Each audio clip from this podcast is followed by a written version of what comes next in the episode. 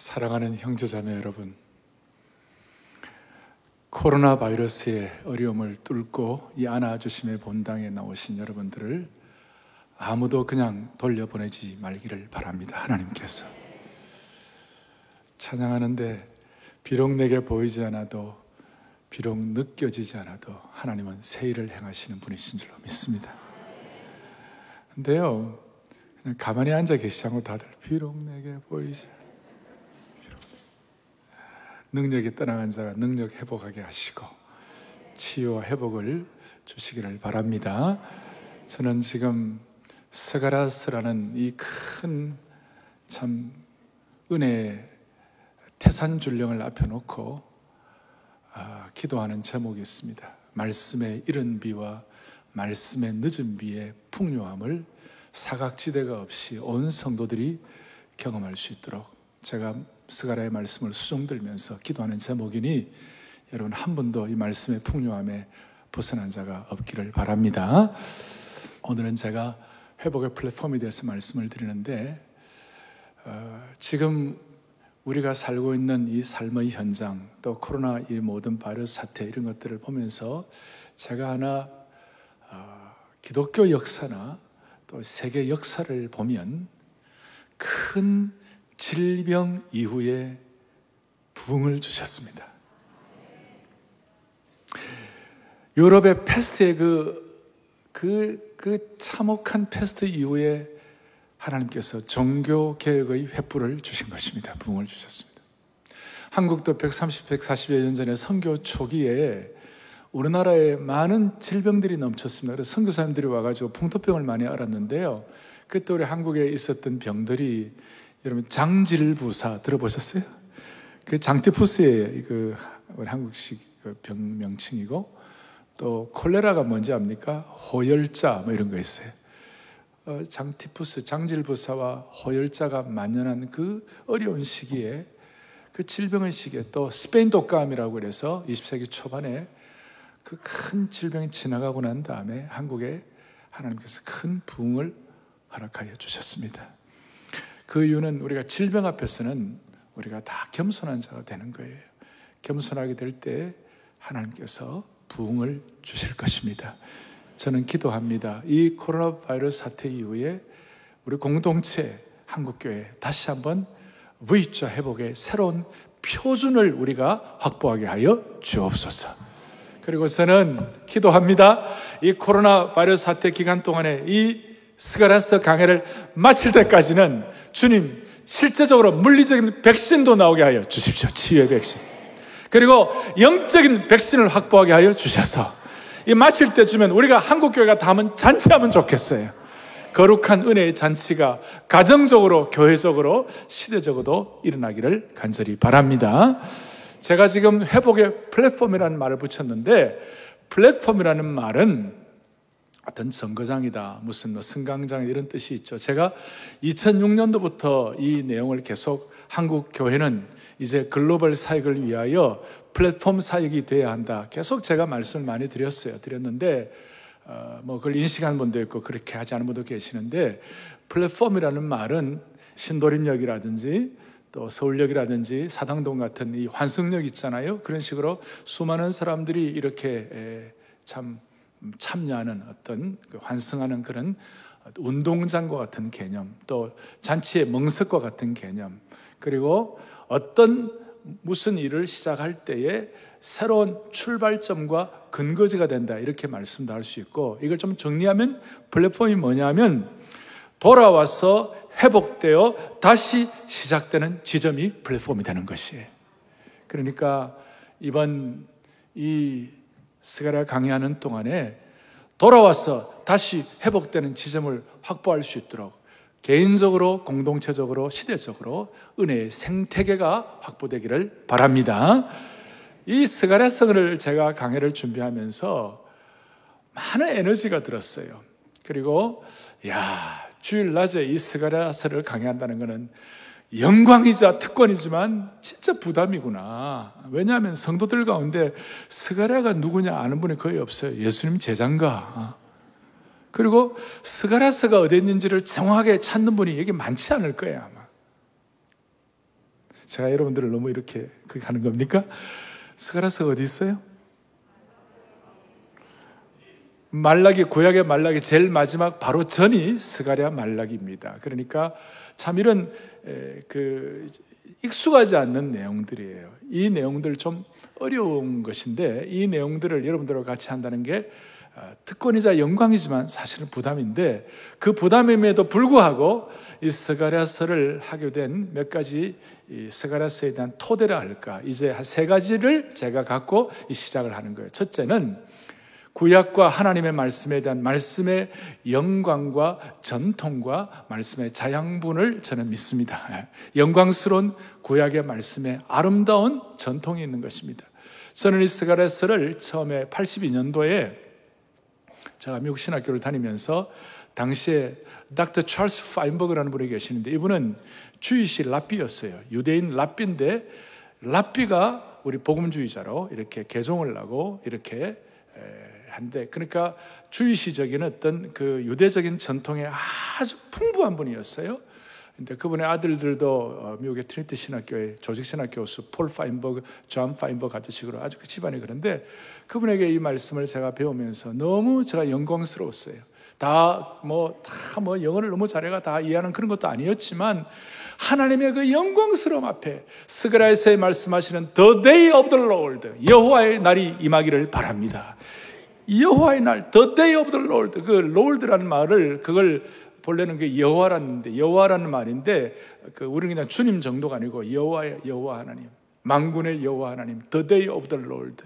그래서 제가 이 말씀을 준비하면서 하나님 아버지, the day of the Lord, 영광스러운 하나님의 날, 영광스러운 만군의 하나님의 영광스러운 하나님의 날이 우리 온 성도들 가정 가정마다 임하게 하여 주옵소서. 그런 어떤 아름다운 구약의 전통과 자양분이 있기 때문에 어렵지만 이걸 시작할 수 있는 계기가 되었고 두 번째로는 우리가 지금 직면한 우리 환경 때문에 우리가 직면한 우리 어, 상황 때문에 무슨 말이에요? 우리는 지금 4차 산업혁명 시대에 우리가 살고 있는 것이에요.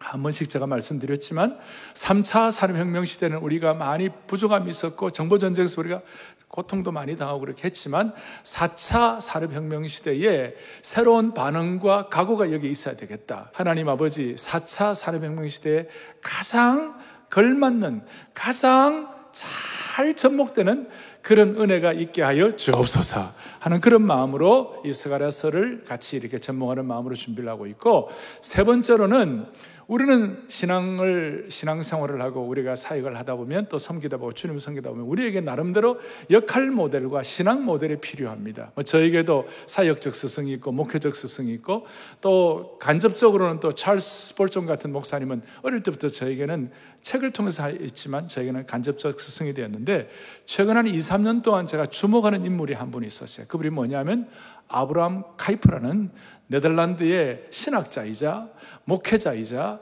정치가이자 그 아브라함 카이퍼는 네덜란드 수상을 했고 또 교육자 아, 화란의 제일 유명한 대학 중에 하나가 Free University라고 있는데 자유대학을 창설한 분이고 또 그분은 어, 언론인이고 16,800개의 아티클을 쓸 정도로 그렇게 그 언론인이었고 교육자, 철학자, 신학자, 목회자, 정치가이자 예술가였고 렘브란트를 아주 잘 아는 그런 예술가 중에 한 분이었습니다. 그러니까 이 아브라함 카이프를 통하여 네덜란드가 소위 영역 주권, 내 삶의 어느 한 곳도 하나님의 통치가 미치지 않는 곳이 없다는 그런 어떤 신학적 바탕을 가지고 네덜란드를 반석 위에 세우는 역할을 하게 되었습니다. 따라서 오늘날 진영 논리가 난무하고 우리 극복이 안 되는 이런 상황 가운데 이 아브라함 카이퍼의 어떤 신앙과 사상과 방향들이 스가랴와 함께 잘 접목이 될 때에 하나님께서 우리 개인과 우리 공동체와 이 민족을 향하여 새로운 길을 열어 주실 줄로 믿는 것이에요.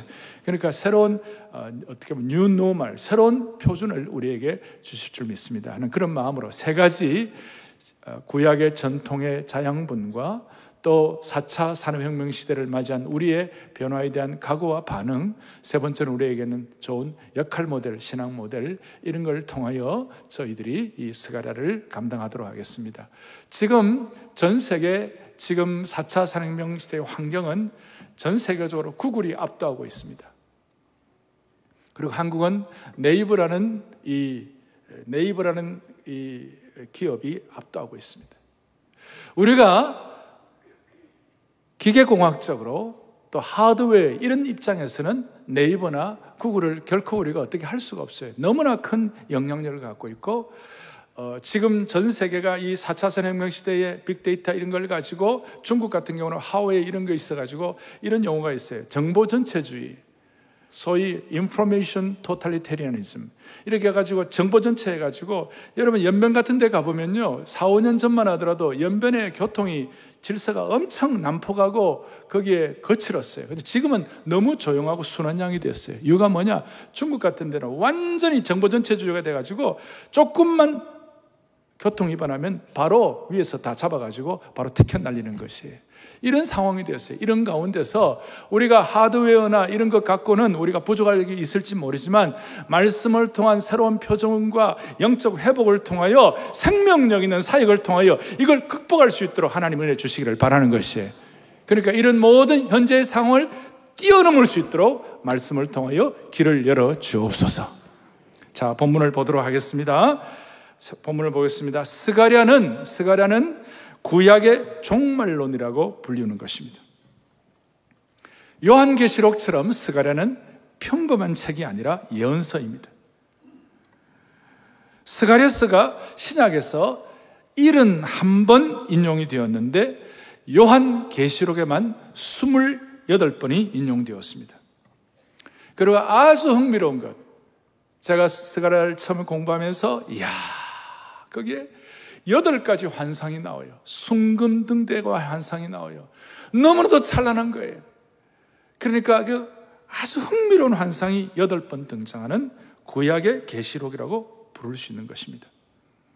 스가랴는 총 16장인데 여기에 예수님의 초림에서 재림에게까지 소위 예수님의 예언, 예언의 정수를 보여주는 책이라고 할 수 있어요. 그래서 구약에서 메시아 예언의 정수를 담은 책이다. 이렇게 말하는 것이. 신학자들은 우리가 스가라스를 주로 소선지서 이런 얘기를 하지만 요즘은 열두 선지서 이런 얘기를 하는데 소선지서, 열두 선지서 가운데 가장 신비한 책이다. 이렇게 평가를 합니다.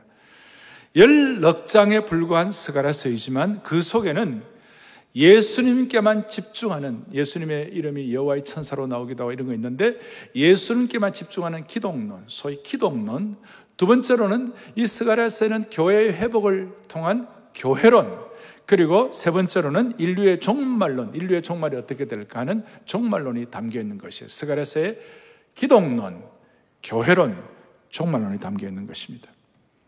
스가랴라는 이름은 구약에 자주 등장하는데 이 이름을 가진 동명이인의 이름이 27명 정도가 나옵니다.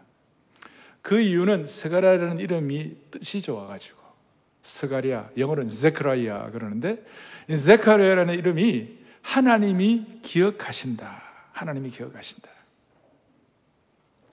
그래서 제가 이 스가랴 이름 맞추고 난 다음에 이름을 아이들 이름을 스가랴로 짓는 사람도 나오지 않을까 이런 생각하는데 예.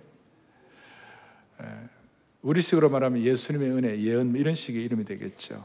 그래서 저는 스가랴의 말씀을 듣는 가운데 다시 한번 하나님이 우리를 기억해 주시기를 원하는 것입니다. 1절에 보니까 스가랴는 이또의 손자 베라가의 아들이라고 나왔습니다.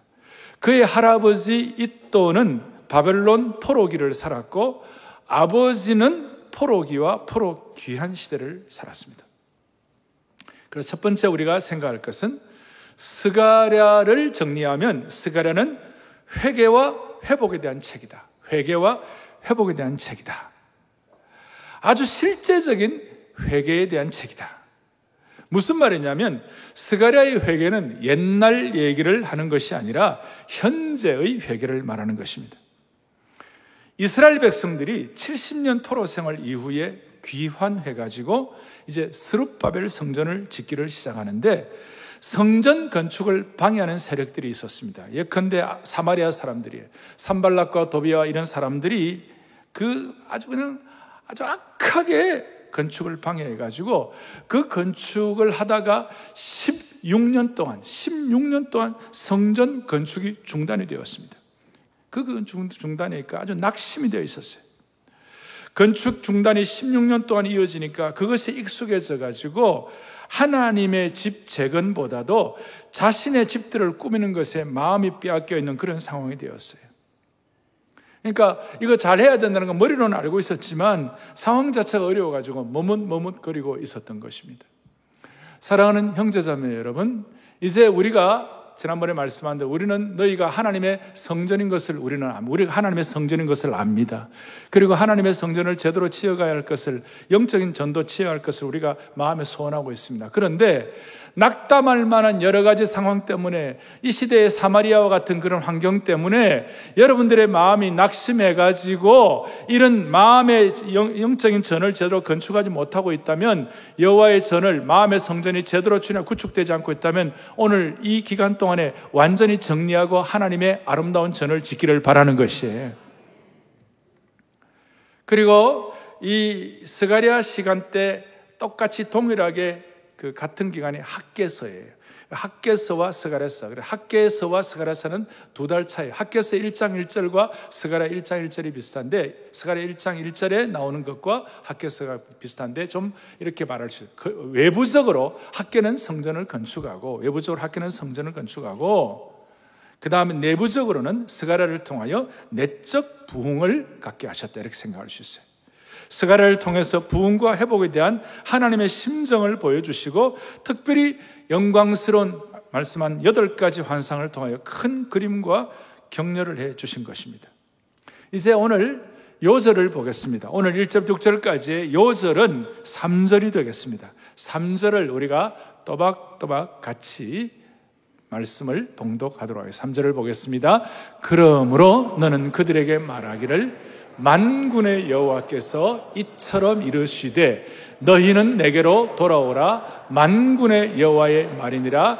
그리하면 내가 너희에게로 돌아가리라. 만군의 여호와의 말이니라. 아멘. 오늘 이 3절에 돌아오라는 말이 두 번 반복이 됩니다. 그리고 4절과 6절에서 또 돌아오라는 말을 반복하고 있습니다. 짧은 6절 우리 본문 가운데서 돌아오라는 말이 네 번이나 강조하고 있습니다. 무슨 말입니까? 하나님은 오늘 스가랴를 통하여 현재 이 시점에 2020년 이 코로나 바이러스 이 시점에 저와 우리 온 성도들을 향하여 말씀하시는 거예요. 너희들은 돌아와야 한다. 돌아와야 회복될 수 있다. 나는 너희들이 정말 돌아오는 것을 원하고 있다. 예. 음. 돌아오라, 돌아오라. 이 돌아오라는 이 말씀 안에는 아주 복음의 신비가 담겨 있어요. 어떻게 보면 돌아오라고 말씀하시지만 크게 보면 하나님이 우리 심령 속에 이미 돌아와 계시는 것이에요. 여기에 복음의 신비, 보일에 뿜어나오는 신비가 담겨 있어요. 무슨 말이냐면 하나님이 우리 속에 이미 돌아와 계시기 때문에 우리는 예수 그리스도를 구세주와 주님으로 영접하게 된 것입니다. 보일의 능력이 우리에게 임함으로 말미암아 하나님이 우리 속에 들어와 계시기 때문에 우리가 예수 그리스도를 구세주와 주님으로 영접하는 역사가 일어나게 된 것입니다. 근데 문제는 우리의 삶의 현장에서 매일매일 경험하고 닥치는 상황 가운데서 우리가 할 일은 뭐냐면 이미 돌아와 계시는 하나님을 통하여 우리가 주님 앞에 돌아왔지만 우리는 매일매일 또 주님 앞에 돌아가야만 하는 것이에요. 매일매일 이미 하나님은 우리에게 돌아오라는 초청장을 통하여 이미 우리가 주님 앞에 구원의 은혜를 받고 보혈 신학의 은혜로 우리가 주님 앞에 은혜를 받았지만 우리 편에서 볼 때는 지속적으로 주님께 매일매일 돌아가야 되는 것이에요. 이미 돌아온 선물을 우리가 받았지만 신앙생활의 성숙을 위하여 우리가 주님께로 지속적으로 돌아가야 하는 이 역동적인 관계, 이 둘 사이가 아주 독특한 역동적인 관계가 있다는 것이. 그런데 한 가지, 돌아오되 전제 조건이 있는 것이. 그 전제 조건이 뭐냐 하면 그것이 바로 사절이에요. 돌아오되 어떻게 돌아와야 되는가? 사절을 다시 한번 같이 보겠습니다. 너희 조상들을 본받지 말라.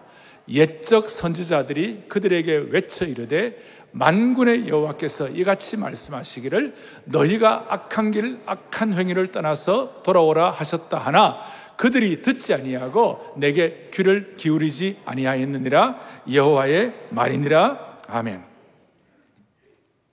무슨 말이에요? 전제 조건이 뭐냐면 조상들을 본받지 말라. 조상들의 불순종을 본받지 말라. 조상들의 죄악에서 떠나라. 조상들은 내 말에 귀를 기울이지 않았다.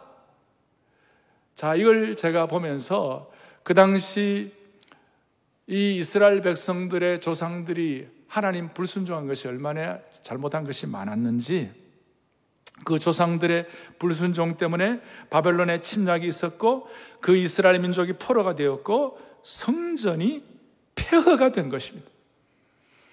조상들의 잘못을 반면 교사로 삼아가지고 너희들 그렇게 하지 말고 돌아오라. 조상들의 죄악을 본받지 말라. 그래서 5절에 주님께서 이렇게 말씀하시는 것이에요. 너희 조상들이 어디 있느냐? 그렇게 말씀하면서 6절 말씀, 오늘 6절 말씀 또박또박 같이 하고 다시 보겠습니다. 내가 나의 종 선지자들에게 명령한 내 말과 내 법도들이 어찌 너희 조상들에게 임하지 아니하겠느냐? 그러므로 그들의 일으켜 만군의 여호와께서 우리의 길대로 우리 행위대로 우리에게 행하시려고 뜻하신 것을 우리에게 행하였도다 하셨느니라. 좀 어려운 것 같지만 쉽게 말하면 조상들이 하나님이 보내신 선지자의 말을 듣지 않더니 결국은 경고와 징계와 형벌이 그대로 이루어졌구나 그 말이에요. 그게 너무 안타까운 거예요. 너무 안타까운 거예요. 이런 상황이 계속 이어지기를 원치 않는 거예요. 그래서 하나님께서 2절에 뭐라고 말씀하시느냐? 여호와가 너희 조상들에게 심히 진노하였느니라. 그래서 심히 진노하였느니라. 여러분, 하나님이 뭐가 안타까워서 심히 진노하겠어요? 하나님이 무슨 뭐, 그, 그 감정을 한번 이렇게 한번 발산하시려고 진노하시는 거예요. 그거 아니에요. 하나님에게 안타까운 심정이 담겨 있는 것이에요. 하나님은 우리가 망하기를 원치 않는 줄로 확신합니다. 우리가 오물 구덩이에 빠져가지고 또 우리가 저 천길 낭떠러지에 서가지고 떨어져 죽기를 원치를 않는 것이에요. 어느 부모가 자기 자식이 저 오물투성의 그 구렁텅이에 빠지는 걸 죄송합니다 이런 말을 해서 똥통에 빠지는 걸 그걸 묵과할 부모가 어디 있어요? 똥통에 빠져가지고 온몸에 냄새를 일으키고 그걸 가정에 갖고 들어오면 그 깨끗한 가정이 뭐 더러워지는 것 보면 냄새 나는 것 뿐만 아니라 본인에게도 너무 고통스러운 게 있으니까 부모 입장에서는 그걸 견뎌낼 수가 없는 거야. 안 돼, 안 돼. 거기에 빠지면 안 돼. 하나님의 거룩한 진노가 여기에 담겨 있는 거예요. 다시요. 자식이 구렁텅에 들어가고 자식이 죽으려고 절병을 당하는데 고함을 지르면서 진노를 바라지 않는 부모가 어디에 있겠냐고요. 진짜 자식을 사랑하는 부모는 다 그렇게 할 거예요. 마찬가지예요. 주님이 뭐에 대해 진노하시는가? 죄에 대해서 진노하시는 거예요. 주님은 죄에 대해서 조상들과 우리의 죄에 대해서 진노하시고 오죽하면 히브리서 12장 29절에 주님이 뭐라 죄에 대해서는 하나님은 소멸하시는 불이시다 그랬어요. 진노하시고 그 죄를 소멸을 시키기를 원하시는 하나님이신 줄로 믿는 것이에요. 그 하나님의 죄에 대한 증오와 죄에 대한 진노와 하나님은 죄에 대한 노를 격발하신 것에 대해서 우리는 진심으로 우리에게 마음에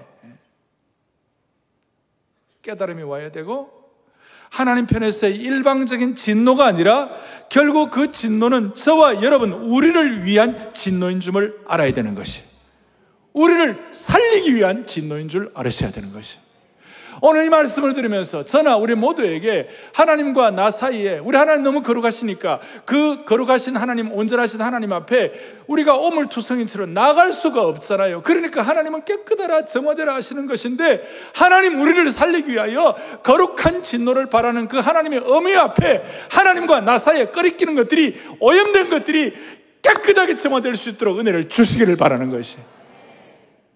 우리는 일방적으로 무슨 제가 말하는 이런 하나님의 거룩한 진노는 율법주의자들이라든지 자기 의에 자기 의에 충만해가지고 남들을 갖다 칼끝같이 지적하고 남들을 그냥 찌르고 깎아내리는 이런 식의 진노, 이런 식의 분노가 아니에요.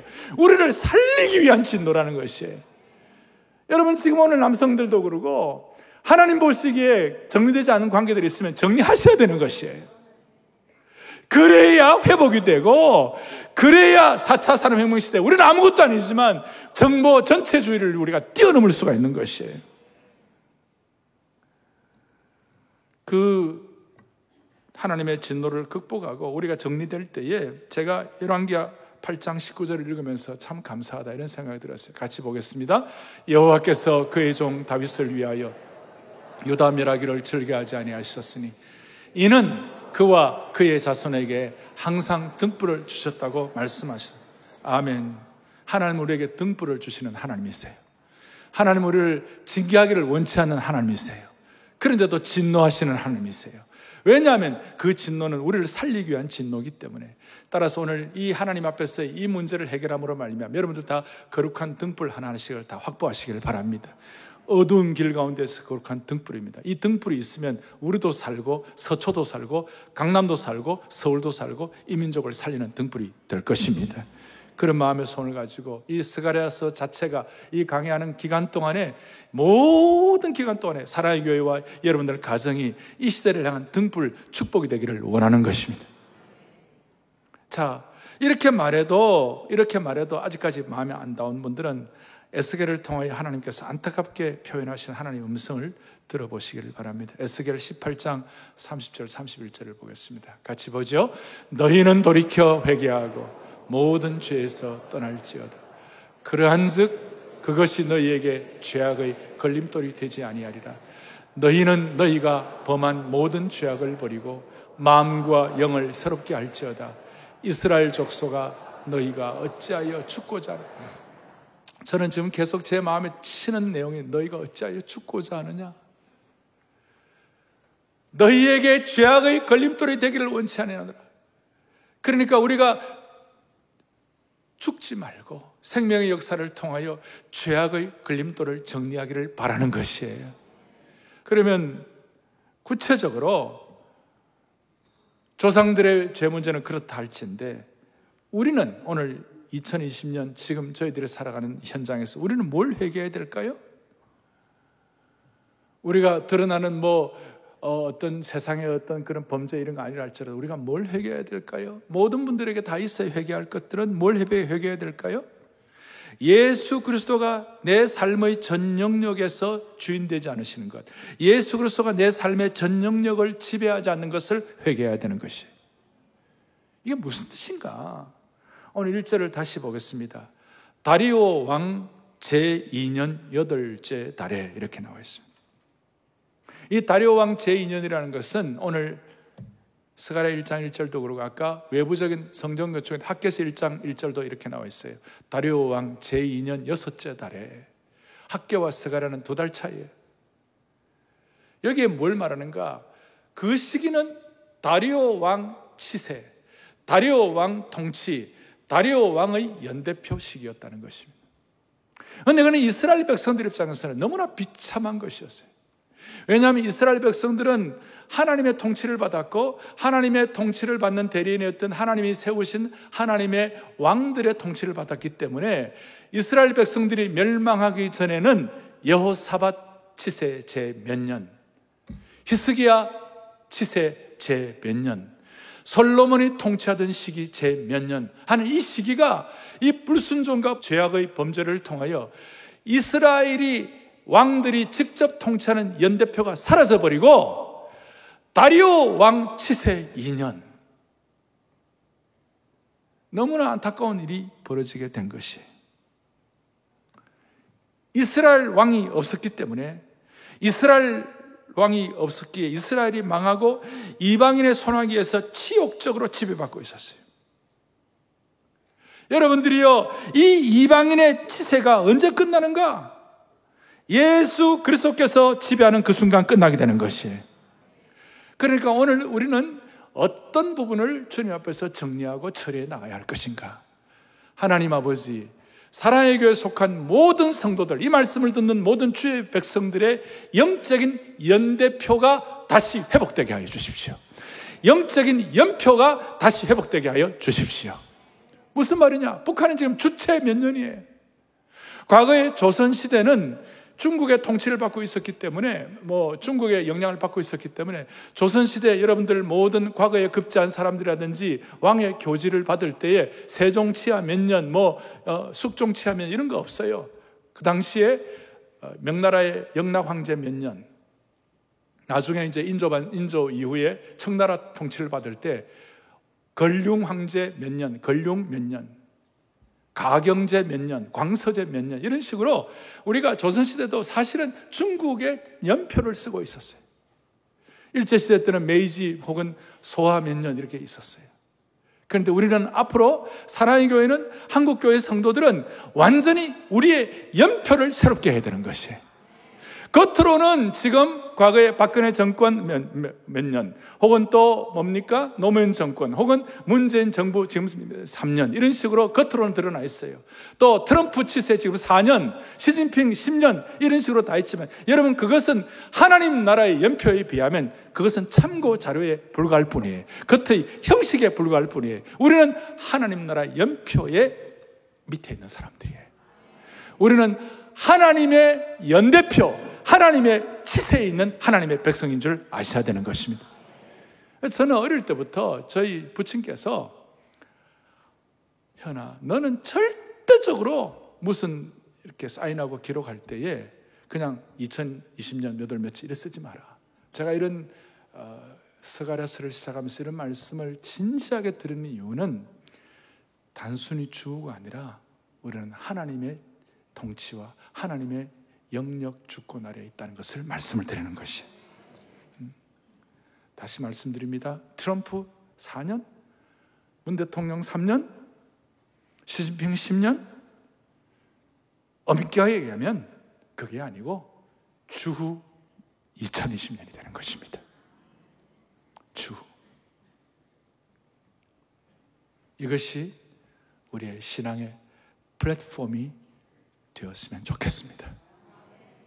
다시요. 플랫폼이라는 것은 우리의 근거지, 환승, 운동장, 멍석, 새로운 생태계 다 포함되지만 오늘 우리 모두의 삶의 현장이 하나님의 연대표 아래 다리오 치세가 아니라 주후 몇 년의 치세가 됨으로 말미암아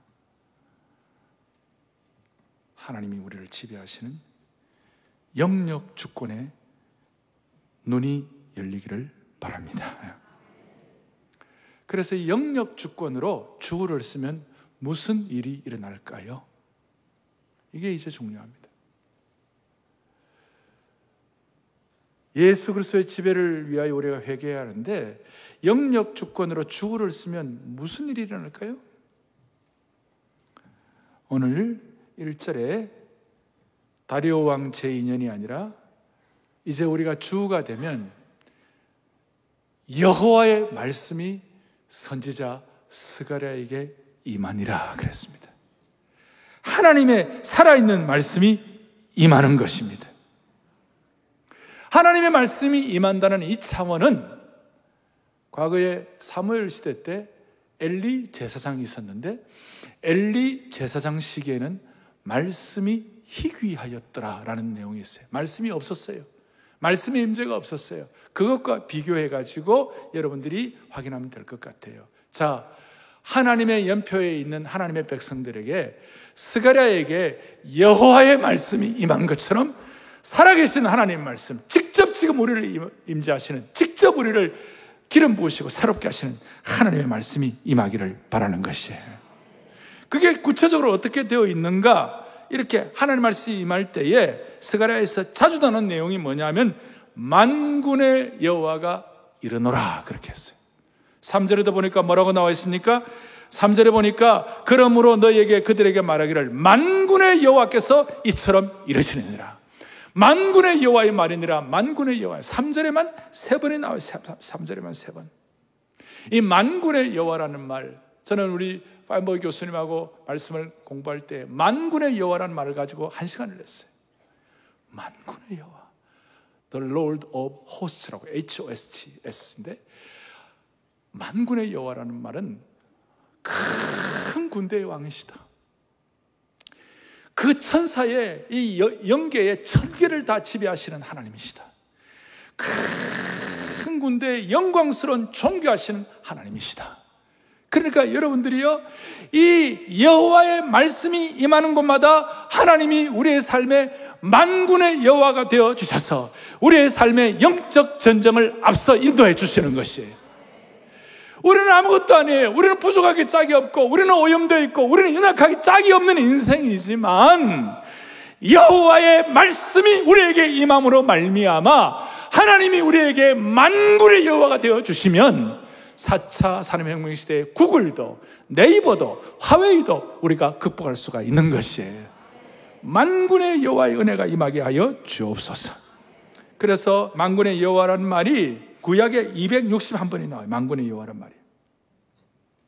구약이 929장인데 261번이 나오는데 스가랴서에만 만군의 여호와란 말이 53번, 53번이 나와요. 그러니까 구약의 929장인데 스가랴는 16장이면 1.5% 정도밖에 안 되는데 만군의 여호와라는 말이 여기에는 거의 20%가 되는 거예요, 구약에. 여호와의 말씀이 임하니까 만군의 여호와의 사역이 강력하게 펼쳐지게 되는 것입니다. 할렐루야. 오늘 만군의 여호와의 능력이 우리의 삶과 인생을 압도하기를 바랍니다. 여호와의 말씀이 만군의 여호와의 말씀이 임하는 순서가 있습니다. 먼저는 선지자에게, 그 다음엔 지도자들에게, 그 다음에는 백성들에게.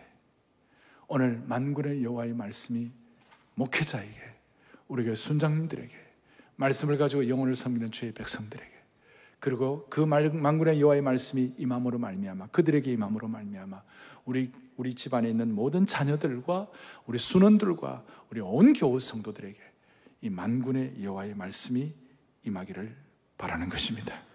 그리고 스가랴의 모든 환상들은 이제 만군의 여호와의 말씀이 먼저 임함으로 말미암아 시동이 걸리는 것이에요. 엔진이 걸리기 시작하는 것이에요.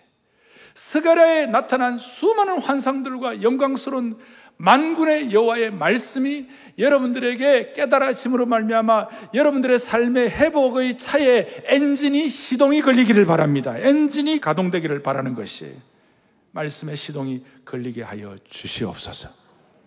저는 지난 40여 년간 사역을 하면서 제 삶을 돌이켜 보니 하나님께서 무엇을 이루실 때는 그냥 되는 법은 없고 항상 먼저 오늘 만군의 여호와의 말씀을 먼저 주시고 그리고 그 말씀을 붙잡고 강력하게 집중해서 기도하게 하시고 그럴 때에 우리에게 베스트로 아름다운 방향으로 인도하시는 하나님이신 것을 저는 깨달아 알고 있습니다. 사랑하는 형제자매 여러분, 여러분 한 분한 한 분에게 만군의 여호와의 말씀을 주시고 이걸 붙잡고 기도하심으로 말미암아 여러분들의 인생에 새로운 엔진이 가동되기를 바랍니다. 만군의 여호와 하나님의 말씀이 임했다는 것은 이제 한 가지 우리의 삶의 전 영역에서 하나님의 주권이 미치지 않는 것이 없다는 그런 뜻을 포함하고 있습니다. 아브라함 카이퍼는 만물을 통치하시는 그리스도께서 인류가 존재하는 모든 삶의 영역들 중 자신의 것이 아니라고 말씀하시는 영역은 단 한 평도 없다 그랬어요. 모든 영역에서 하나님의 통치와 주권이 임한다는 것입니다. 우리의 삶에서 손톱만한 영역조차도 한 뼘조차도 1인치조차도 하나님께서 통치하고 계신다는 것입니다. 그런데 이게 왜 이렇게 이렇게 이게 소중한가 하면 하나님의 영역 주권과 통치에 관해서 하나님은 어떤 이분법적 논리도 작동되면 안 된다는 것이에요. 예를 들어서 신앙 좋다는 분들이 99%는 하나님의 영역이지만 1%는 내 영역입니다. 이런 것들이 은근히 저와 여러분 모두에게 다 자리 잡고 있는 것이에요. 신앙 좋다는 분들 가운데 열의 아홉은 하나님께 양보를 했으니 하나 정도는 하나님도 저에게 양보해 주세요. 이런 거 있어요. 아니면 일곱에 일곱 여덟을 하나님께 양보했으니까 두세 개 정도는 하나님 제가 원하는 대로 살게 하여 주옵소서. 그런데 주님은 아니야. 우주 속의 단 한 평도 하나님의 통치와 주권을 벗어나는 것은 없어. 이걸 가슴에 새기면서 스가라의 엔진과 시동을 걸게 될 때에 다시 얘기합니다. 정보 전체주의가 아무리 막강하다 할지라도 큰 군대를 통치하시는 하나님의 능력이 우리의 삶에 임할 때 하나님이 반드시 역사해 주시리라고 확신합니다. 그리고 이것은 어떤 우리 마음만 회복되는 것이 아니고 스가랴 1장 17절인데요. 같이 한번 보고 마무리하겠습니다. 또 보겠습니다. 그가 다시 외쳐 이르시기 나의 성읍들이 넘치도록 다시 풍부할 것이라. 여호와가 다시 시온을 위로하여 다시 예루살렘을 택하리라 하라 하니라. 아멘. 어떤 영적인 부분까지뿐만 아니라 나의 성읍들이 넘치도록 다시 풍부할 것이라.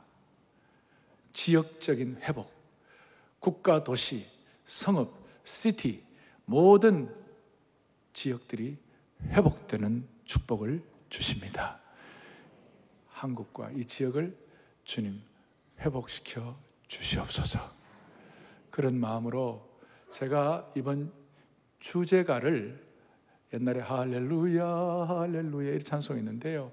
거기에 돌아오면 회복되리 돌아오면 회복되리 모든 삶의 영역에서 주님 통치 이루어지리 이런 주제가를 앞으로 할 것이고 예수님 임재하소서 예수님 지배하여 주십시오 이런 참 마음의 소원을 가지고 그렇게 마음을 모아 주님 앞에 올려드리는 그런 주제가를 집중할 때 하나님께서 우리의 삶, 우리의 인생, 우리의 말씀이 회복에 대한 플랫폼의 출발점으로 또 함께 참여하는 운동장으로 또 새로운 표준으로 만들어 주시리라고 믿습니다.